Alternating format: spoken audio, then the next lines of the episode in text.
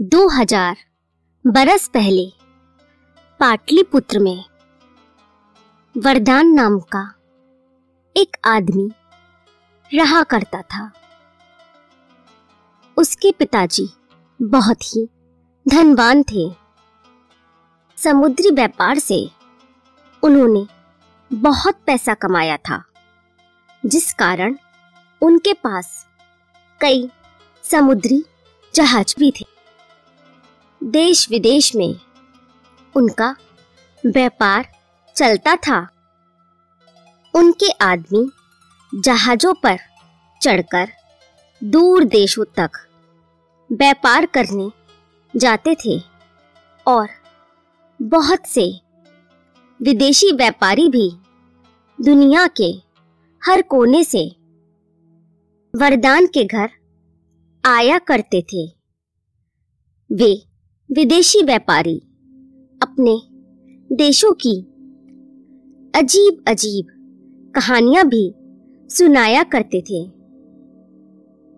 बचपन से ही उन व्यापारियों के मुँह से ये सब कहानियाँ सुनते सुनते वरदान के मन में भी देश विदेश घूमने की इच्छा पैदा हुई। कुछ समय बाद वरदान के पिता का स्वर्गवास हो गया। अब सारा व्यापार वरदान की मुट्ठी में आ गया था। तब उसने एक बहुत बड़ा जहाज़ बनवाया और वरदान ने उस पर चढ़कर देश विदेश घूमने का निश्चय किया। वरदान ने पहले ब्राह्मणों से जहाज़ की, पूजा करवाई, फिर गरीबों को खाना खिलाया, कपड़ा बांटा और व्यापार के लिए हर तरह का सामान खरीदकर जहाज़ पर चढ़ा दिया। वरदान ने तीन महीनों भर के लिए खाने पीने की चीज़ें भी जहाज़ पर रख ली। फिर एक शुभ मुहूर्त में जहाज़ ने लंगर उठाया और पूर्वी टापुओं की तरफ़ चल पड़ा।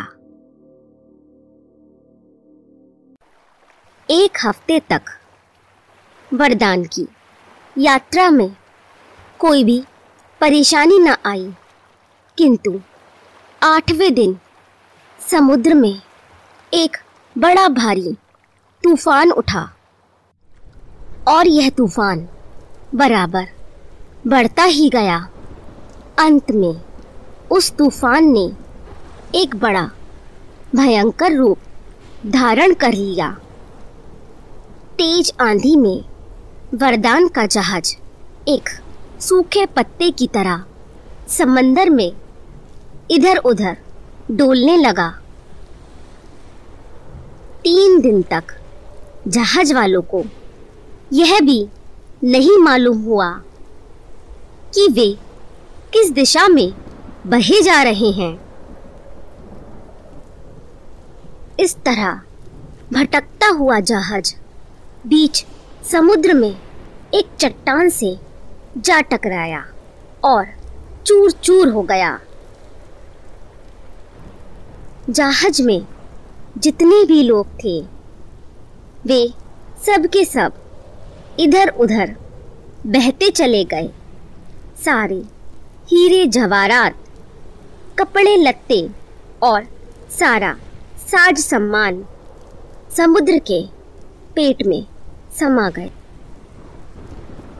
वरदान भी समुद्र में बहता जा रहा था, पर उसे जहाज़ के एक टूटे मस्तूल का सहारा मिल गया था और वह उस लकड़ी के टुकड़े को पकड़कर जल्दी जल्दी तैरने लगा। लेकिन कुछ ही देर में वरदान ऐसा थक गया कि उसका होश जाता रहा। वह इस तरह न जाने कब तक बेहोश पड़ा रहा। फिर जब वरदान होश में आया तो तूफ़ान का कहीं नामो निशान न था। आसमान एकदम साफ़ था, सूरज चमक रहा था, समुद्र भी शांत था। वरदान ने मस्तूल का सहारा छोड़ दिया और धीरे धीरे तैरते हुए किनारे की तरफ़ बढ़ा। एकाएक उसके पैर ज़मीन से जा लगे और वरदान की जान में जान आ गई। वह जल्दी से किनारे पर पहुँच गया। समुद्र का वह किनारा बिल्कुल सुनसान था। कहीं भी आदमी या जानवर का अता पता न था। वरदान को अब विश्वास हो गया था कि उसकी जान बच गई है। उसने मन ही मन भगवान को धन्यवाद किया और वरदान ने देखा, मैदान में मुलायम हरी घास उग रही थी। वह उस पर लेट गया। अगले दिन सुबह सवेरे जब वरदान की नींद खुली। उसे धीरे धीरे पुरानी बातें याद आ गईं। वह ज़मीन से उठने की कोशिश करने लगा, लेकिन वह उठ न सका। वरदान के हाथ पैर ज़मीन से चिपक गए थे। वह सर भी नहीं हिला पा रहा था। ऐसा लग रहा था जैसे हज़ारों सूत के धागों से किसी ने उसे ज़मीन से जकड़ दिया था। वरदान आश्चर्य में पड़कर सोचने लगा कि यह सब क्या हुआ है।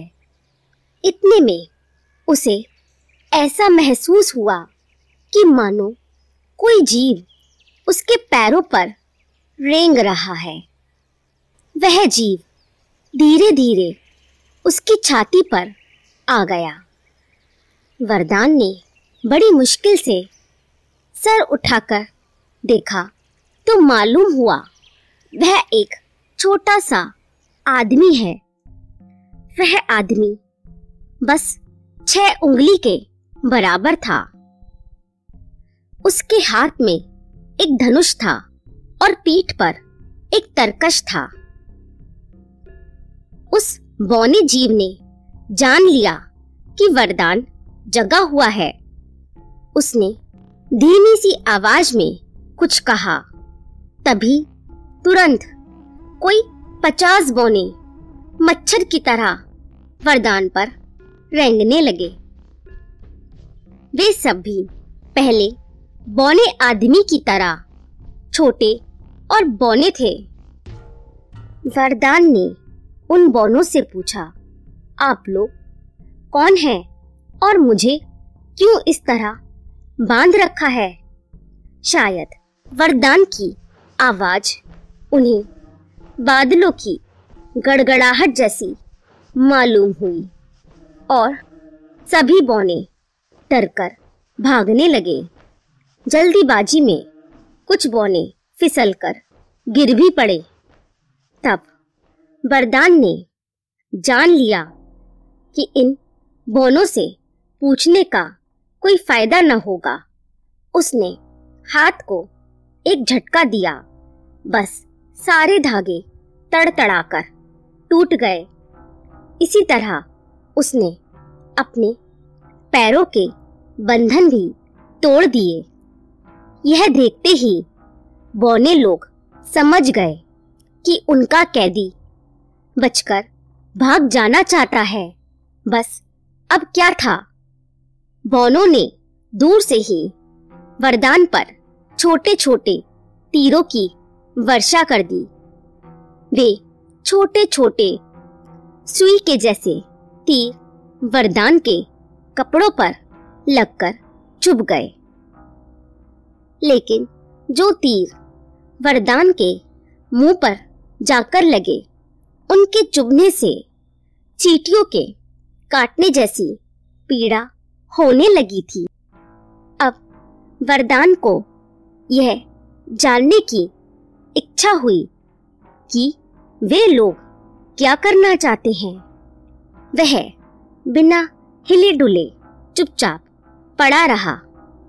कुछ देर बाद फिर कुछ बोने डरते डरते वरदान के पास आने लगे। उनमें से एक बोना वरदान के एकदम नज़दीक आ गया और उसके कान में चिल्लाकर उस बोने ने कुछ कहा। पर बोने की वह भाषा वरदान की समझ में कुछ भी न आई। फिर वरदान ने उस बोने को इशारे से बताया कि उसे बहुत भूख लगी है। तुरंत वे सब बोने जाकर खाने पीने की चीज़ें ले आए। हज़ारों बोने वरदान के मुँह पर चढ़ गए और उसके खुले हुए मुँह में खाने पीने की चीज़ें डालने लगे। इस तरह पेट भरने के बाद वरदान फिर से सो गया। वरदान। जिस टापू में था, उसका नाम था बामन द्वीप। वामन द्वीप के सभी लोग छोटे और बौने थे।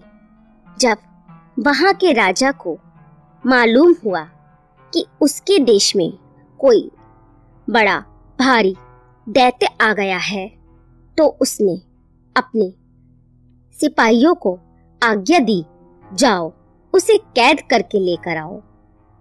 इस काम के लिए बौने राजा ने एक गाड़ी भी भेजी, जो उसके राज्य में सबसे बड़ी थी।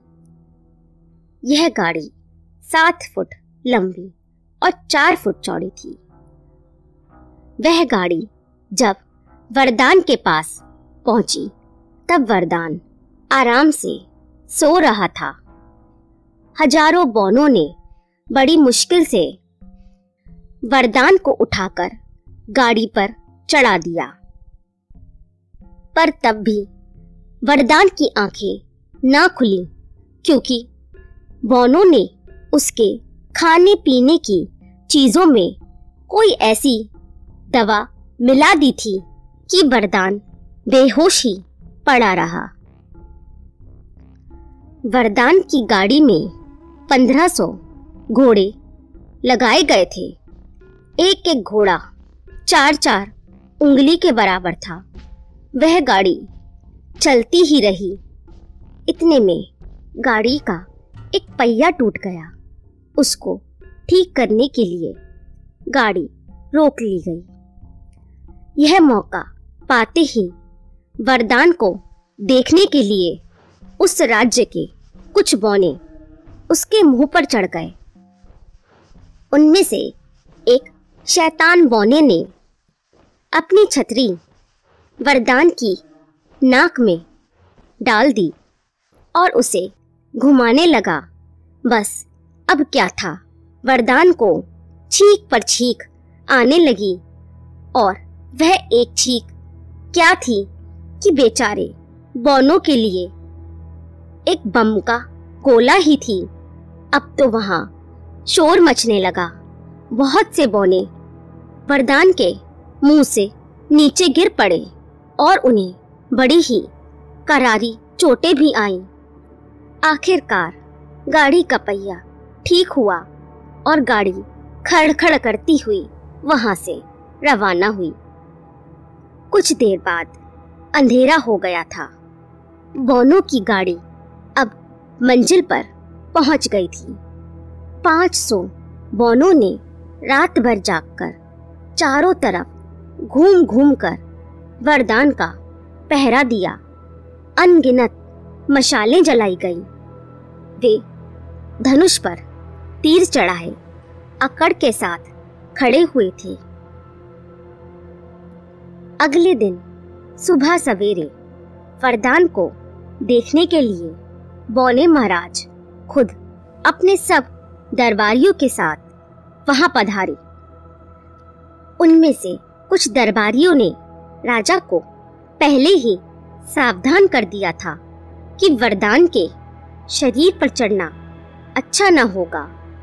इसलिए वे दूर एक टीले पर खड़े होकर वरदान से बातें करने लगे। इस बार राजा के लोहार आए और उन्होंने लोहे की जंजीरों से वरदान के हाथ पैर जकड़ दिए। वरदान को इस बार लोहे की जंजीरों से ऐसे जकड़ा गया था कि वह हिलडुल भी ना सकता था।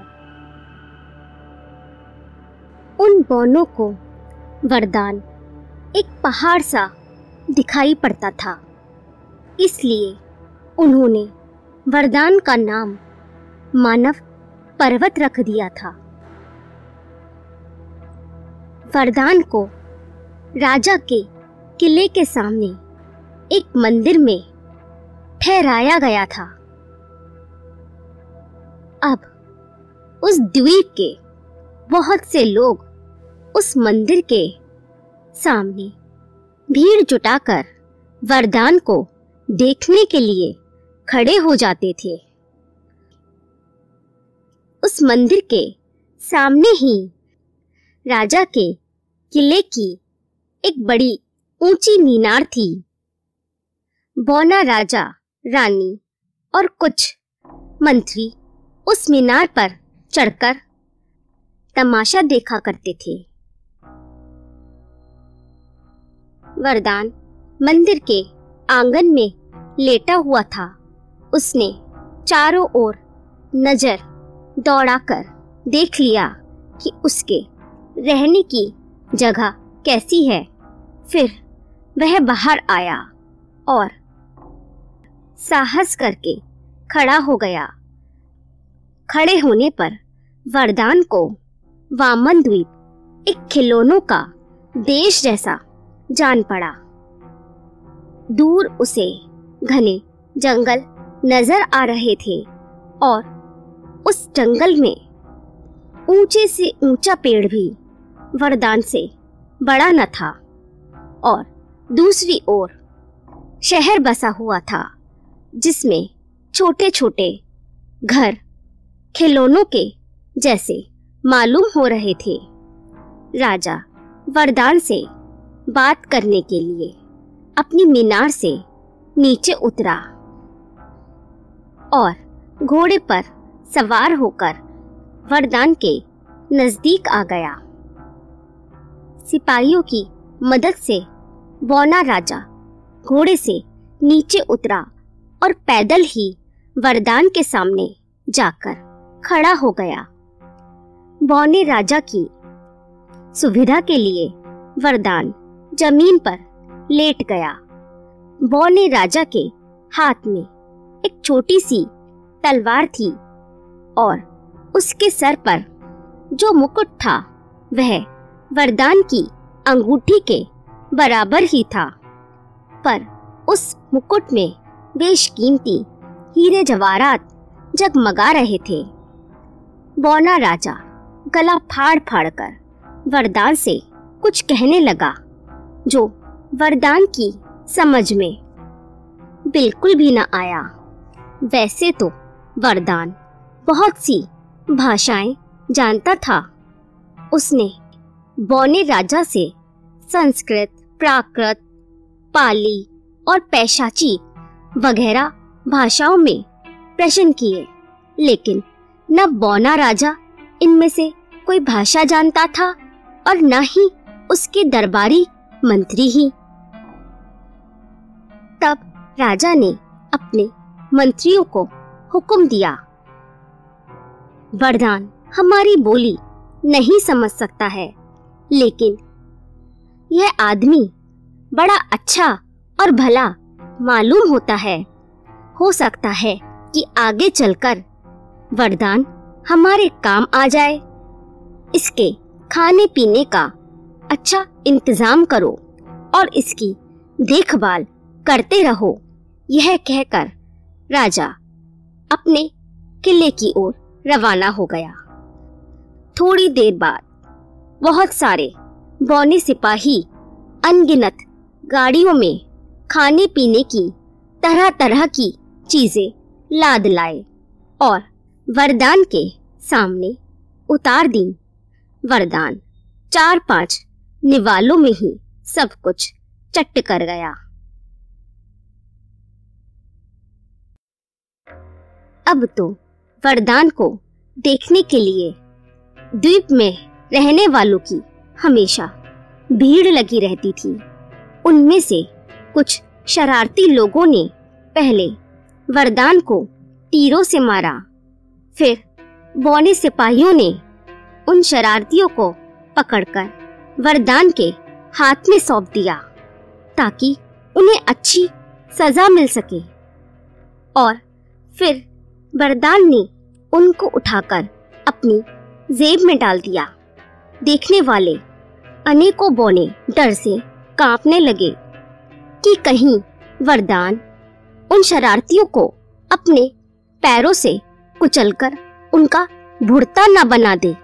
लेकिन वरदान ने कुछ देर उन शरारतियों से अपना मन बहलाया और फिर उन्हें हिफाजत के साथ ज़मीन पर रख दिया।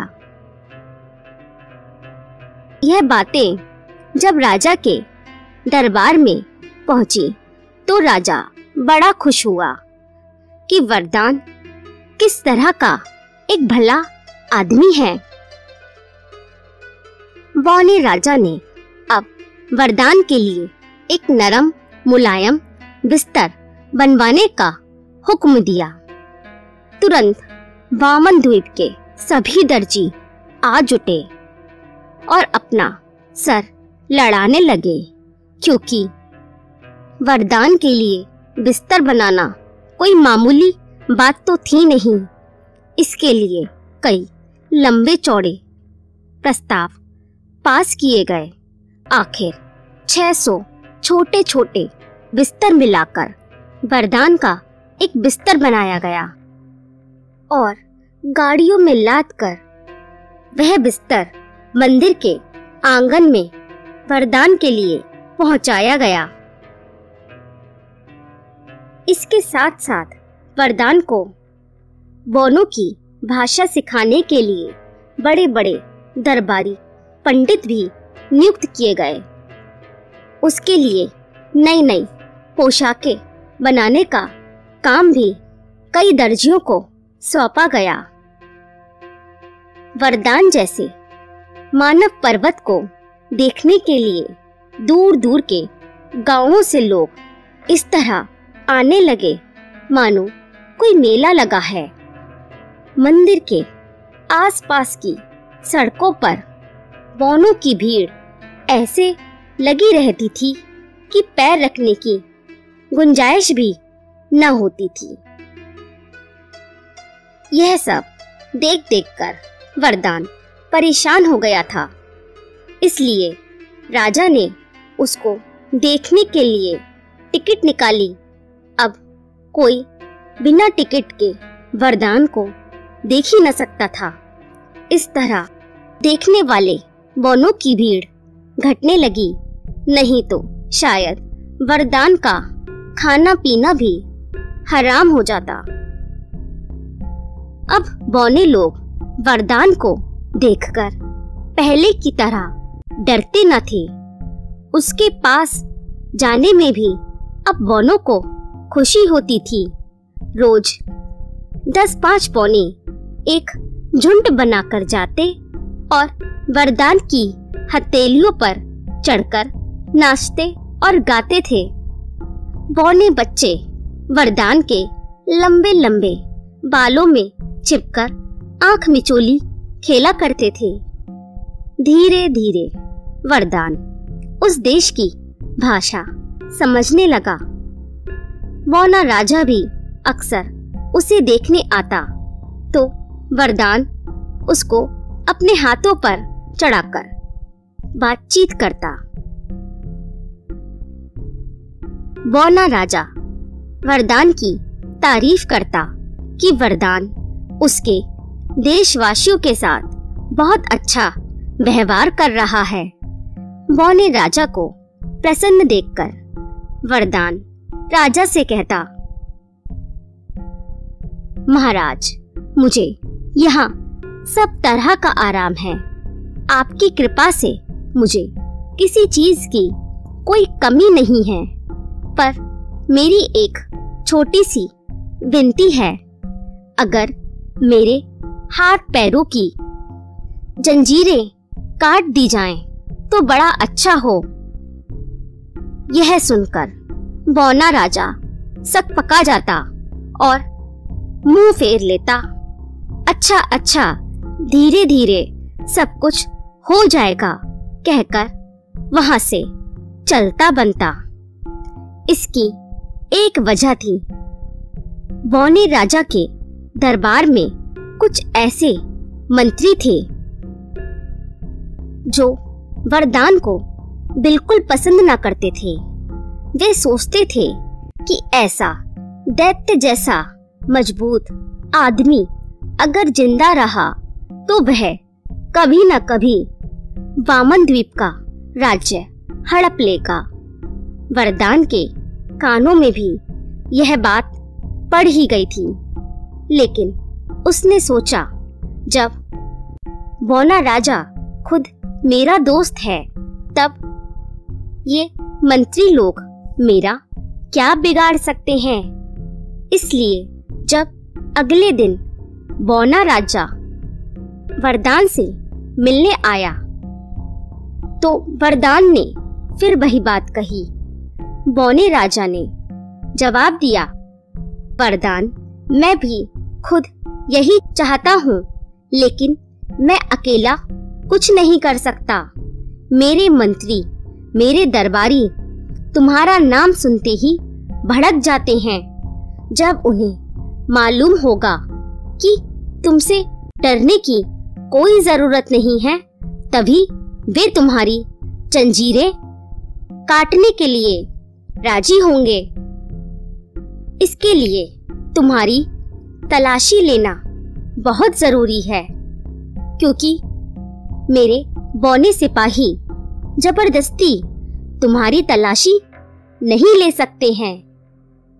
इसलिए वरदान, बोलो, क्या तुमको तलाशी देना मंजूर है? तब वरदान बौने राजा की इस बात से सहमत हो गया। तब कुछ बौने सिपाही उसकी तलाशी लेने आए। वरदान ने उनको उठाकर अपनी जेबों में घुसा दिया।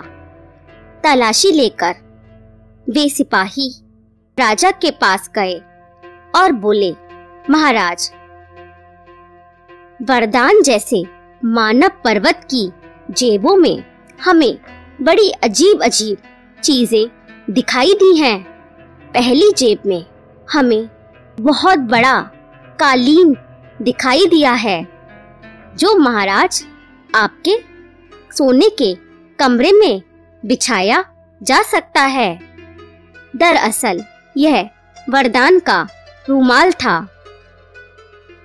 तभी दूसरे सिपाही ने कहा, उसकी जेब में हमें सोने के बड़े बड़े गोल मटोल पहिए दिखाई दिए हैं और उन पहियों पर कुछ चित्र और अक्षर भी खुदे हुए हैं दरअसल, ये वरदान की जेब में रखी हुई अशरफियाँ थीं।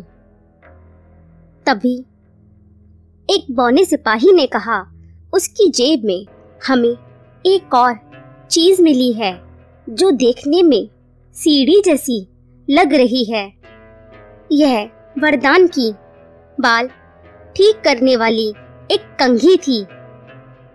इसके साथ साथ सिपाहियों ने कहा, महाराज, एक और बहुत बड़ी जहाज़ के, मस्तूल के जैसी चीज़ मालूम होती है। न जाने वह किस काम की है। तब बौने राजा ने कई हज़ार सिपाहियों के साथ इन चीज़ों पर कब्जा कर लिया। वरदान ने खुशी खुशी अपनी सब चीज़ें उसे दे दी और जब राजा जाने लगा तब मयान से तलवार निकालकर उसको एक बार दिखा दी तलवार की चमक से बौने सिपाहियों की आँखें चौंधिया गईं।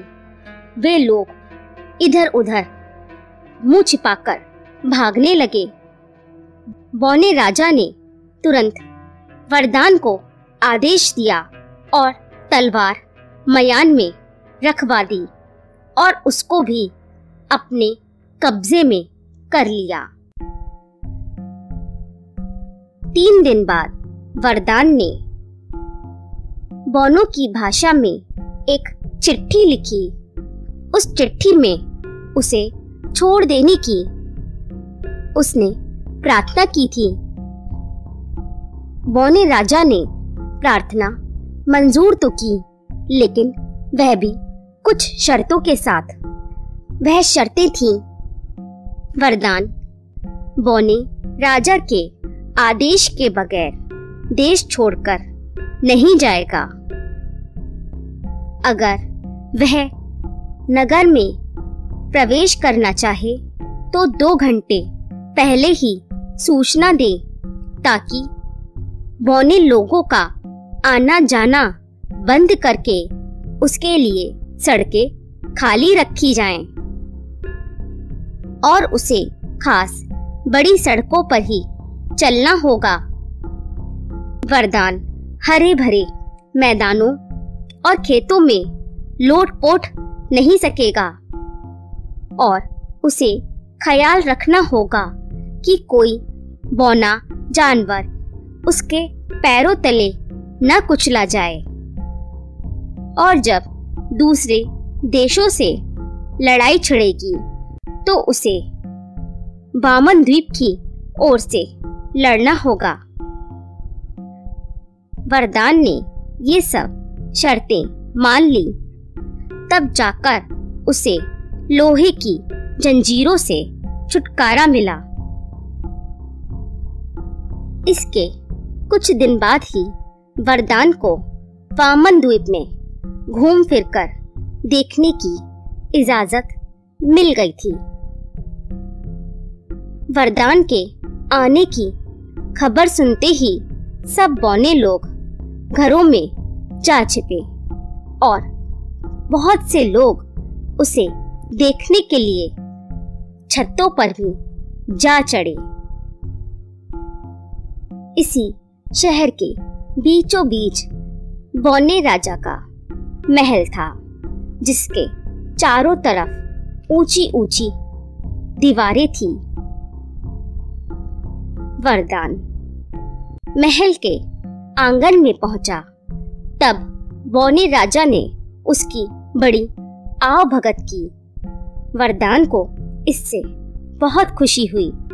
वह सोचने लगा कि बोनो का एहसान चुकाने का अगर उसे कोई मौका मिले तो बहुत अच्छा हो और थोड़े दिनों में उसे ऐसा मौका मिल भी गया।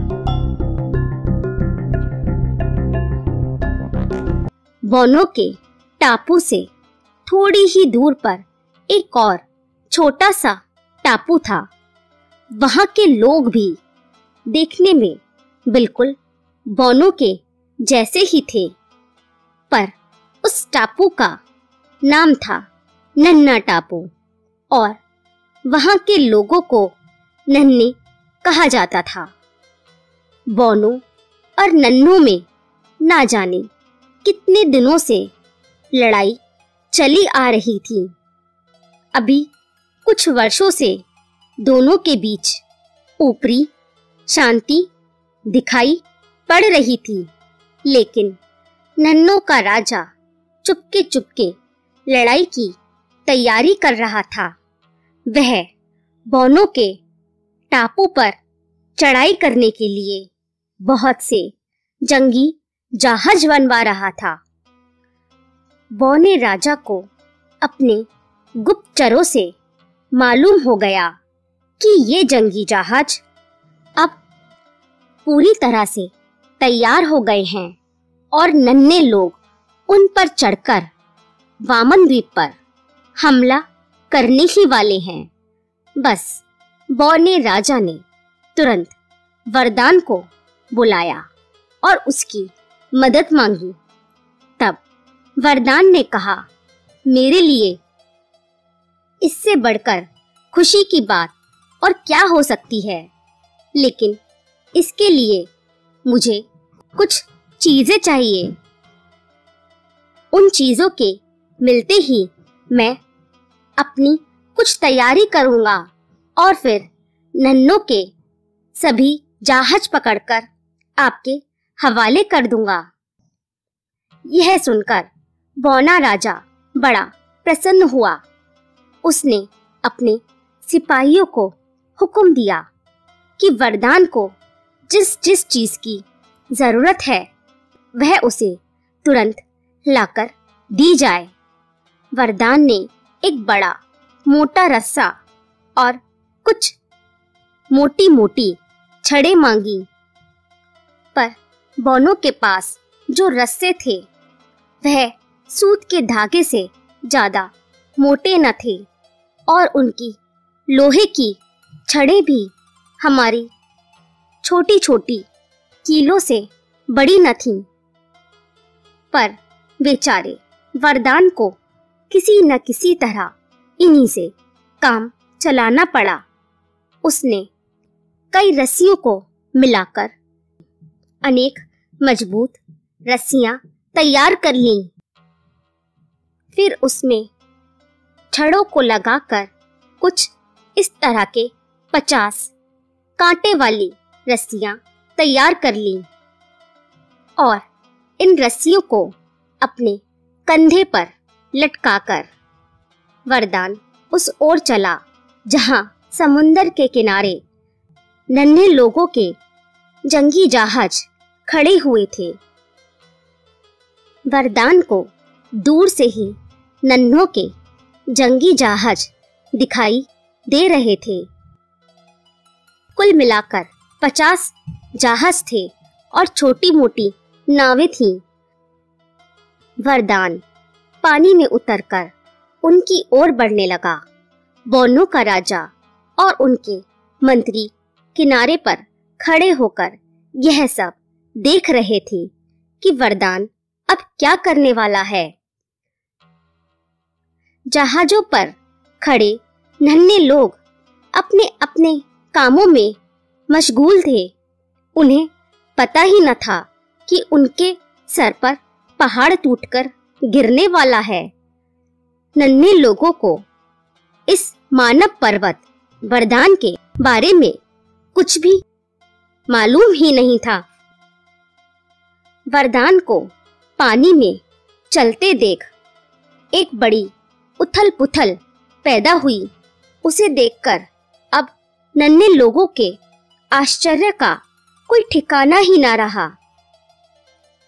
कुछ लोग खड़े खड़े आए बाएँ देखते रहे और कुछ नन्हे जान बचाकर वहाँ से भाग निकले। अब वरदान ने ज़्यादा देर न की, झटपट उन जहाजों को अपने रस्सियों से बाँध लिया और किनारों पर खड़े। कई नन्हे लोग उस पर तीरों की बौछार कर रहे थे।